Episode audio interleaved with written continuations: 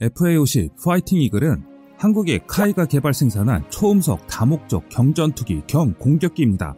미국 록히드 마틴사와 KTX2 사업을 통해 만든 초음속 훈련기인 T50 Golden Eagle을 기반으로 제작되었는데요. 성능은 종전의 F5보다는 훨씬 뛰어나고 F16보다는 약간 뒤처지는 수준입니다. F16을 기준으로 추력대 중량비 부족으로 인해 특정 속도에서의 지속 회전율이 F16의 80% 수준이고 가속력이나 상승률 등은 F16의 5만 피트에 비하면 FA50은 3만 6천 피트로 70% 수준입니다. 즉 제공 임무 기준 종합적인 기동 능력은 떨어지는 반면에 낮은 ing면 하중을 확보하고 양력 효율 향상에 중점을 두어 실속 속도와 코너 속도가 낮고 순간 선회율은 우수한 것으로 알려져 있습니다. 이는 고등 훈련기로서의 전형적인 비행 특성인데요. 비행 성능 면에서 30년이 넘게 기술 격차가 있는 F5와 비교할 경우 당연히 우위에 있는데 순수 제공 전투기로 개발된 F16과 비교하면 비행 성능은 밀리지만 전자장비의 수준은 우수합니다. 특히 소형이면서도 다재다능한 ELM-2032 multi-mode 레이더를 기본으로 장착하여 전투기로서의 기본적인 상황인식 능력과 중거리 공대공 전투 능력 구비를 위한 발판을 확보하였다는 점이 특징입니다.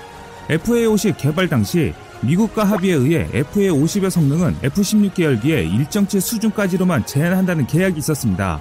이는 한국 공군의 F16 납품이나 업그레이드는 물론이고 세계 방산 시장에서 FA50이 F16의 셰어를 뺏어가는 것을 막는 안전장치로서 철저하게 경전투기 수준으로만 제한하여 수출에 한계를 두게 만든 것으로 한국 공군에서도 딱히 FA50을 주력기로 쓸 생각이 없었던 관계로 행해진 조치였습니다. 그러던 것이 F16V 블록 70의 등장으로 성능 제약의 상한선이 블럭 50 계열에 가까운 수준까지 올라가서 상당한 수준의 업그레이드가 가능해졌고 KFX를 준비 중인 대한민국 공군에는 FA50에 관심을 갖고 있는 중소국가들에게는 가격과 성능에 비해 아쉬웠던 BVR을 포함한 공대공 전투 능력의 향상을 기대할 수 있게 된 것입니다. 카이는 작년 한 아세안 특별정상회의 참석자 방한한 말레이시아 총리 일행이 본사를 내방해 항공기 생산 현장을 시찰했는데요. 마하티르 빈 모하마드 말레이시아 총리는 경공격기 FA50과 기본 훈련기 KT-1, 수련 헬기 KUH-1 등을 중점적으로 보고 생산 시설을 직접 보니 더욱 신뢰가 간다며 협력 관계를 지속적으로 이어가길 바란다고 밝혔습니다. 말레이시아 공군은 현재 차기 고등 훈련기 LCA 도입 사업을 추진하고 있는데 카이는 경공격기 FA50을 제안했습니다.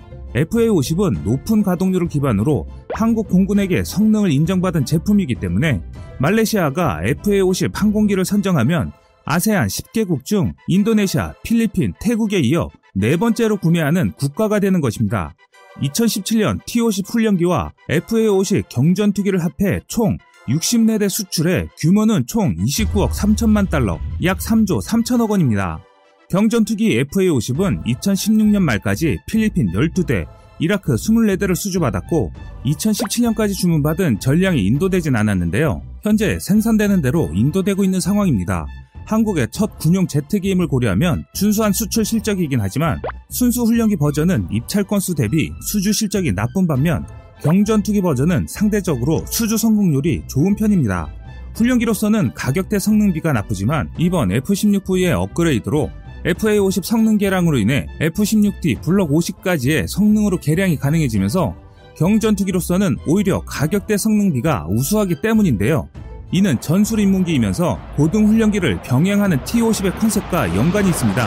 훈련기와 경전투기, 공격기 역할을 동시에 수행하는 컨셉은 일장일단이 있습니다. 일단 가격이 높아졌지만 체계를 통합해서 줄어드는 비용도 적지 않기 때문입니다.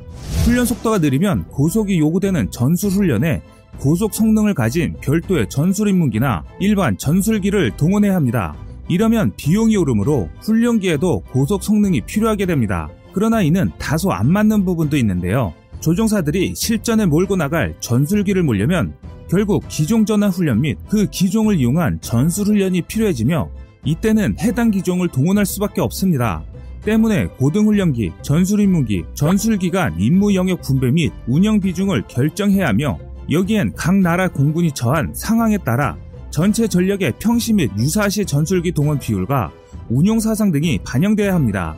훈련기를 오로지 순수한 훈련 용도로만 쓰는 입장에서는 경전 투기 임무를 염두에 둔 스펙은 오버 스펙이고 비용 지출의 원인만 될 뿐입니다.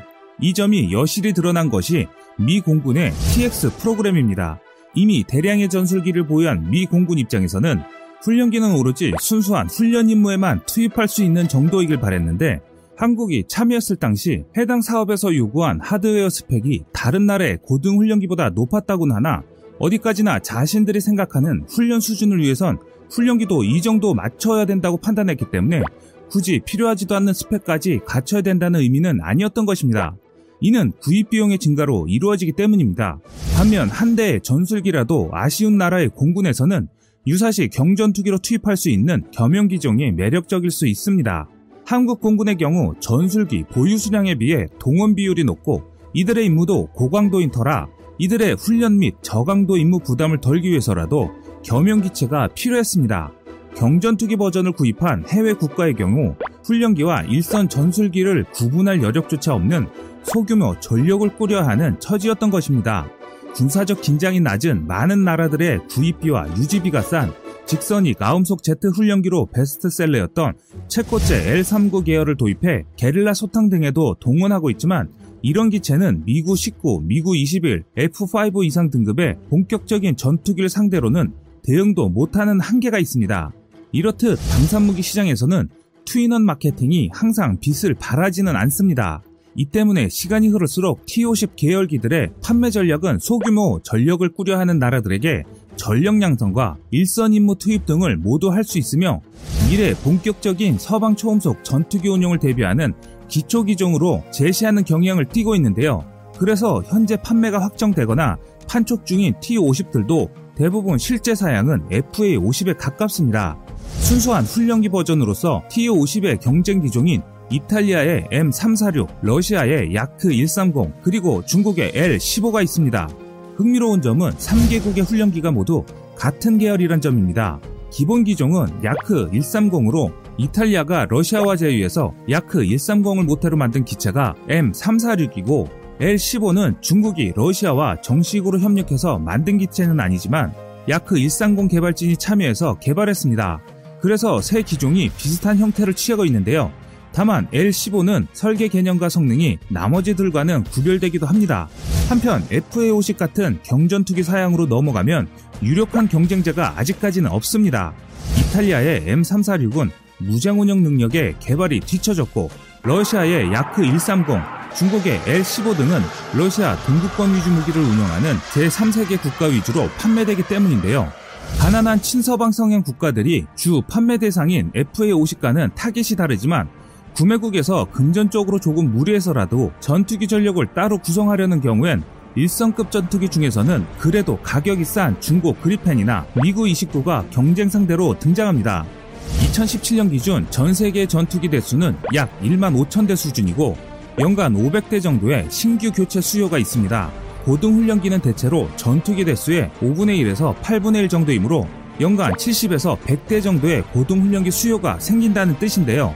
T-50과 FA-50은 훌륭한 고등훈련기이며 저렴한 경전투기 공격기 수요를 동시에 노릴 수 있는 특징이 있습니다. 하지만 앞서 설명드린 것과 같이 시간이 지날수록 중소규모 공군을 운영하는 나라에만 있는 훈련기 경전투기 겸용기를 요구하는 틈새 시장만 노리고 있는 처지가 되어가고 있는 것입니다. 특히 2018년 미공군 차기 훈련기 사업인 TX 프로그램 수주 실패에 따라 순수 훈련기 시장에서 T50의 사업 확장 가능성은 사실상 사라졌다고 전문가들은 평가합니다. 이미 T50보다 가성비가 좋은 M346이 있는 데다 조금만 더 기다리면 그 M46보다도 더 좋고 값싼 보잉의 BTX가 나오는데 굳이 비싸고 가성비도 떨어지는 T50을 구매할 이유가 없다는 것입니다. T50 계열기들에게 남은 선택지는 지금까지의 입차를 통해 얻은 수주교훈과 TX 프로그램에서의 개량점을 본격 적용하여 지금보다 더 개선된 FA50으로 경전 투기 시장에서 맞붙는 것이 더욱 효과적입니다. 하지만 그조차도 M346과 BTX가 무장 능력을 갖추게 되는 순간 이전과는 비교도 안 될 수준의 경쟁이 붙게 됩니다. 한국이 어렵게 개발한 T50 계열기를 세계 시장에서 도태시키지 않기 위해서는 개량을 서둘러야 할 필요가 있습니다. 특히 FA50의 경우 경전 투기 시장에서 자주 맞붙는 JF17, 그리펜 등 경쟁 기종에 비해 약점으로 지적받는 중장거리 공대공 능력을 암남, 인티 등으로 보강하고 현재 한국이 개발 중인 AESA 레이더 장착을 한다면 성능 면에서는 웬만한 공격기와 견주어도 뒤처지지 않습니다. 그동안 한국의 공군력은 사실상 독자적인 개발을 하기 어려웠습니다. 하지만 2026년 이후에는 과거의 한국은 없을 것입니다. 한국이 독자 개발한 플랫폼과 그로 인해 파생된 첨단 기술이 접목된다면 가성비로만 승부하는 것만이 아닌 세계에서 뒤처지지 않는 성능의 공격기를 판매할 수 있는 날이 다가오지 않을까 생각합니다. 지금까지 세상의 모든 이야기거리를 얘기하는 꺼리튜브였습니다. 시청해주셔서 감사합니다.